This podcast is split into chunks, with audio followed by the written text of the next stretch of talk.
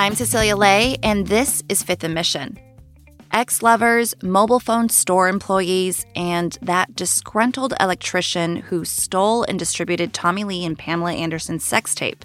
They're examples of people who have committed so called revenge porn, sharing private sexual images of a person without their consent. That's illegal in California. That's because in 2013, then Governor Jerry Brown signed a first of its kind law that criminalizes revenge porn, making it a jailable offense. Amendments have been made to the original law to strengthen it since then, most recently in 2021 by Governor Gavin Newsom, but advocates and prosecutors say that it's failing revenge porn victims for a number of reasons. Chronicle reporters Tal Kopan and Megan Cassidy reviewed revenge porn cases across all nine Bay Area counties to see how the law's been working. They found that many revenge porn charges are eventually dismissed, and defendants who are convicted face just a few days in jail or probation. And more often than not, victims of revenge porn face a heavy burden during the prosecution process, and they face being re traumatized along the way. Today on Fifth and Mission, Tal Kopan joins me to talk about what she and her colleague Megan Cassidy discovered by digging into California's existing revenge porn law. There is a renewed effort to make revenge porn a felony on the federal level, which would strengthen existing revenge porn laws across the country. Tal is here to talk about what the federal law would do and how there are lessons to be learned from their review of California's track record. Tal Kopan, Thank you so much for being here. Explain for me how does California prosecute people who have shared revenge porn? What rights do victims have?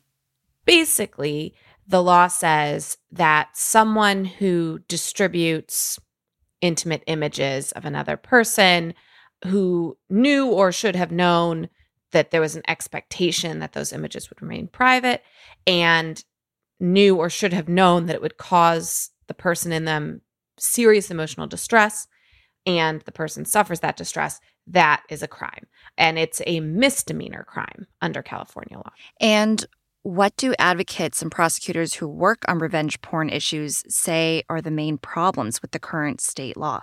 Well, so a couple of things that I just mentioned. One is that it's a misdemeanor offense. Mm-hmm. That's in their eyes problematic in a couple ways. One is that even if you get a conviction, the result can be relatively insubstantial. For the piece, we did a review of the ways that this law has been prosecuted in the Bay Area in its nine counties. And there was one example of a couple after they broke up, the the ex-boyfriend posted the images online when the ex-girlfriend contacted him and asked him to take them down he tried to extort her for sex mm. you hmm. know he said one last time that ultimately was a conviction uh, where the sentence was 10 days with a half-time component so he ended up serving five days in jail so one is that many feel that the ultimate sentences don't necessarily correspond to the harm inflicted on the victims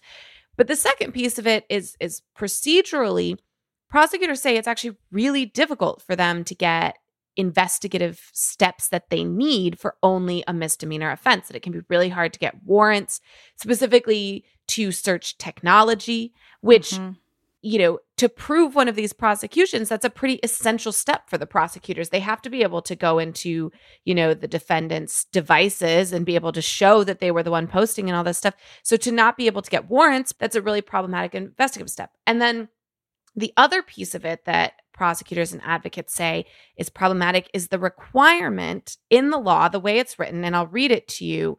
There's a piece of the law that says, and the person depicted suffers that distress. Hmm. So it's actually a requirement under the law to get a conviction to prove the victim's distress in this case. And that means that in order to get a conviction, the victim is going to have to prove how harmed they were by it. And advocates say, you know, it it risks re-traumatizing them. They have to basically speak to the court about their darkest, deepest moments and go through all of that if they mm-hmm. want a conviction where the law doesn't have to be written that way is what they say And I would imagine it would deter victims from wanting to come over and relive that trauma too. Absolutely. And, you know, there are other pieces of this when we spoke with prosecutors that they say really deters victims. Unlike laws against sexual assault and uh, the way those are handled in court, there are provisions that allow for people to not have their names entered in the record.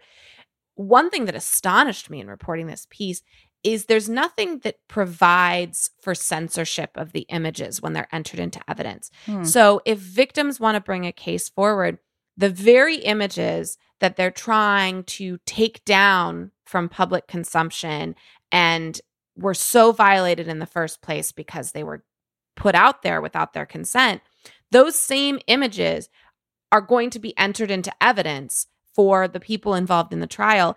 And they have to ask for permission to censor them. And there's no guarantee that they're going to get that. So mm. that's a mm. taste of yeah. the burden on victims in trying to bring these prosecutions forward.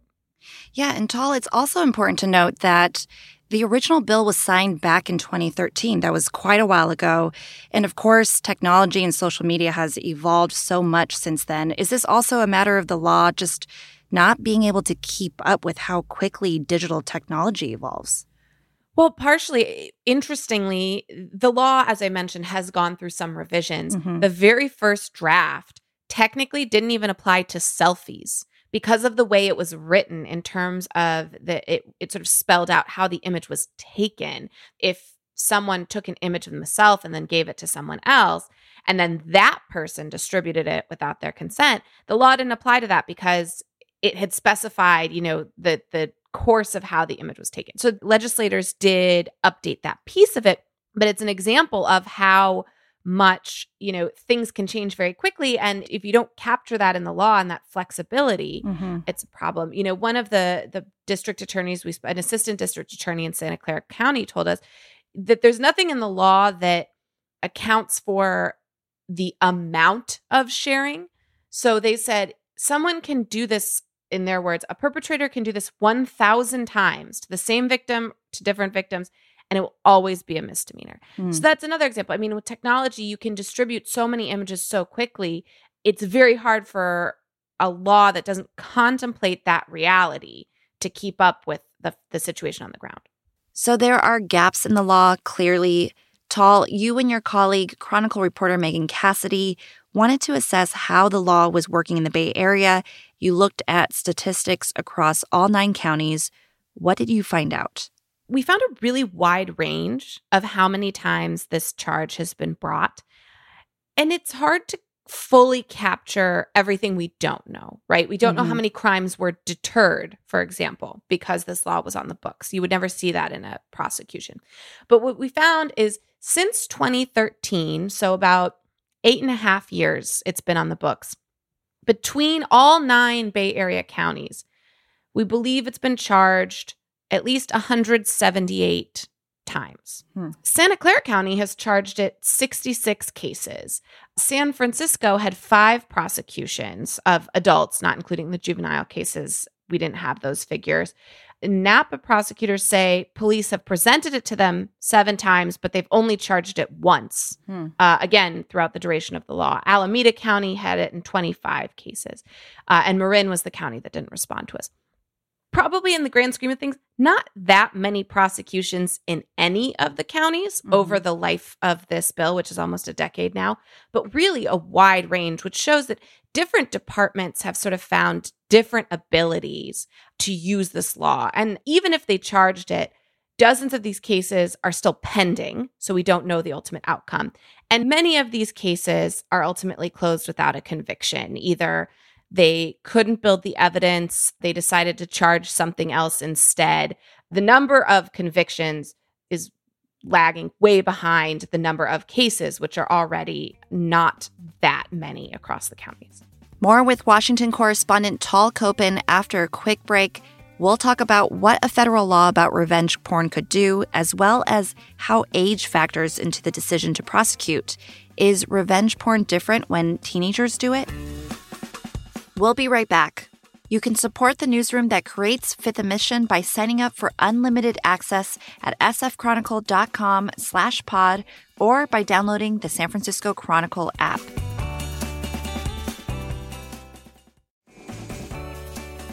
Tal, before the break, we talked about the limits of the California revenge porn law. And now there's a federal effort to improve prosecutions of the crime. It's being championed by San Mateo Representative Jackie Speier. How did this bill come about, and what would it do to improve the California law? That's right. Congresswoman Jackie Speier is one of the lawmakers who's worked on this. Actually, interestingly, when Vice President Kamala Harris was in the Senate, she was one of the authors of this bill. And she also, as Attorney General, brought the first prosecution in the state in 2014 under California's bill. The federal law that Jackie Speier has been working on for years and she's introduced it several times is is modeled a little bit differently than California's law and advocates believe would fix some of their complaints with it. So, first of all, it's a felony and it's a federal offense. The federal law proposal also does not include any requirement of victim distress. So, there's no requirement that be proved in court. So, it says it's a crime if someone shares an intimate depiction of a person with knowledge of or reckless disregard for their lack of consent and the expectation that it would remain private. Mm-hmm. So it's constructed very differently than the California law, and its supporters believe would be a much more constructive statute for prosecutors. Interestingly, there are varying laws in 48 states and DC on non consensual pornography or revenge porn as a colloquialism. So the federal law would then cover all of that, any gaps in those laws. But the other piece of why they say a federal law is necessary is that this is an internet enabled crime. And mm-hmm. so the crimes don't always neatly line up with state boundaries. And so a federal law allows for sort of the prosecution of interstate crimes as well as you know localized crimes mm-hmm. and of course it would deter people because a federal offense would be something people would want to avoid of course I mean, this seems to make a lot of sense, but we know how divided Congress is. How does this issue fall on party lines in the House and Senate? Yeah, anything in Congress is a tough lift. It actually has bipartisan co authors and sponsors in both the House and Senate. The Violence Against Women Act, the House passed a reauthorization last Congress and included Congresswoman Speier's bill in that. But the Senate, ultimately, this Congress negotiated a different version that didn't include it. And now they'll have to pass uh, the law by itself if they're going to do it. Anything in Congress is a tough lift. There are different headwinds, including, you know, this question of creating new criminal penalties. Anytime you're talking about criminalization of something, there's a real hesitancy when there's been all this work on criminal justice reform and not over penalizing and filling prisons with people who maybe shouldn't be getting harsh sentences. That's sort of the way the trends have been going. And so to advocate for new crimes and new penalties and new consequences, you know, you sort of have to make the case. Now, advocates and prosecutors certainly argue that this is a crime that needs to be a crime. And I think most Americans are probably there as well. But there are free speech concerns uh, that are raised around these laws. Now, ultimately, the courts have allowed these laws to stand over those challenges over the past almost decade that they've been put into effect. But free speech advocates, you know, anytime you're limiting expression, there are concerns, and they predominantly ask for what Congresswoman Speier's law has, which is an exception for matters of public interest. That's one of their big requirements. And another issue is that a lot of these revenge porn cases happen with teenagers, right? And that age is also a consideration here in terms of concerns. Yeah, we spoke with a public defender who raised that issue. This is something that can happen among teens. We don't have hard data to say if it's it's mostly or not, but certainly teens can get into issues with this. And that adds a layer of, you know, when you talk about do you want to create crimes and penalties and consequences? If you're talking about teenagers as the ultimate recipients of these consequences, does that change how you think these laws should be used? Mm-hmm. So, you know, there we spoke with um district attorney in the piece who wants to see the California law become what's known as a wobbler. So prosecutors would have discretion to charge misdemeanors or felony offenses. Prosecutors can kind of decide is this a more minor offense or is this a more serious offense? But of, of course, there are those who don't necessarily believe that prosecutors should be the arbiters of, of those types of things, uh, and they don't want it all in their hands. So, what are the next steps? When might we see the result of whether this federal law will take place? We would have until the end of this year, until the new Congress takes effect after the midterms this fall.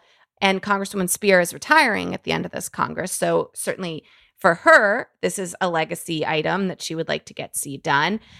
Anything in Congress is tough during a midterm election year, which happens to be every other year in in, mm-hmm. in Congress.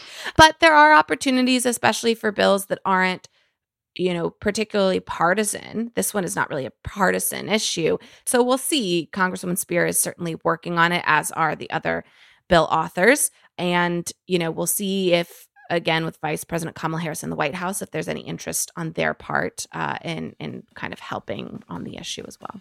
Tal, this is such an important topic. I appreciate you and Megan Cassidy reporting on this. Thanks for chatting with me about it. Thanks so much for having me. Tal Kopan is the Washington correspondent for the Chronicle. Her piece about revenge porn laws was written with crime reporter Megan Cassidy. You can find it online at sfchronicle.com and on the Chronicle app. Thank you to King Kaufman for editing this episode and to you for listening.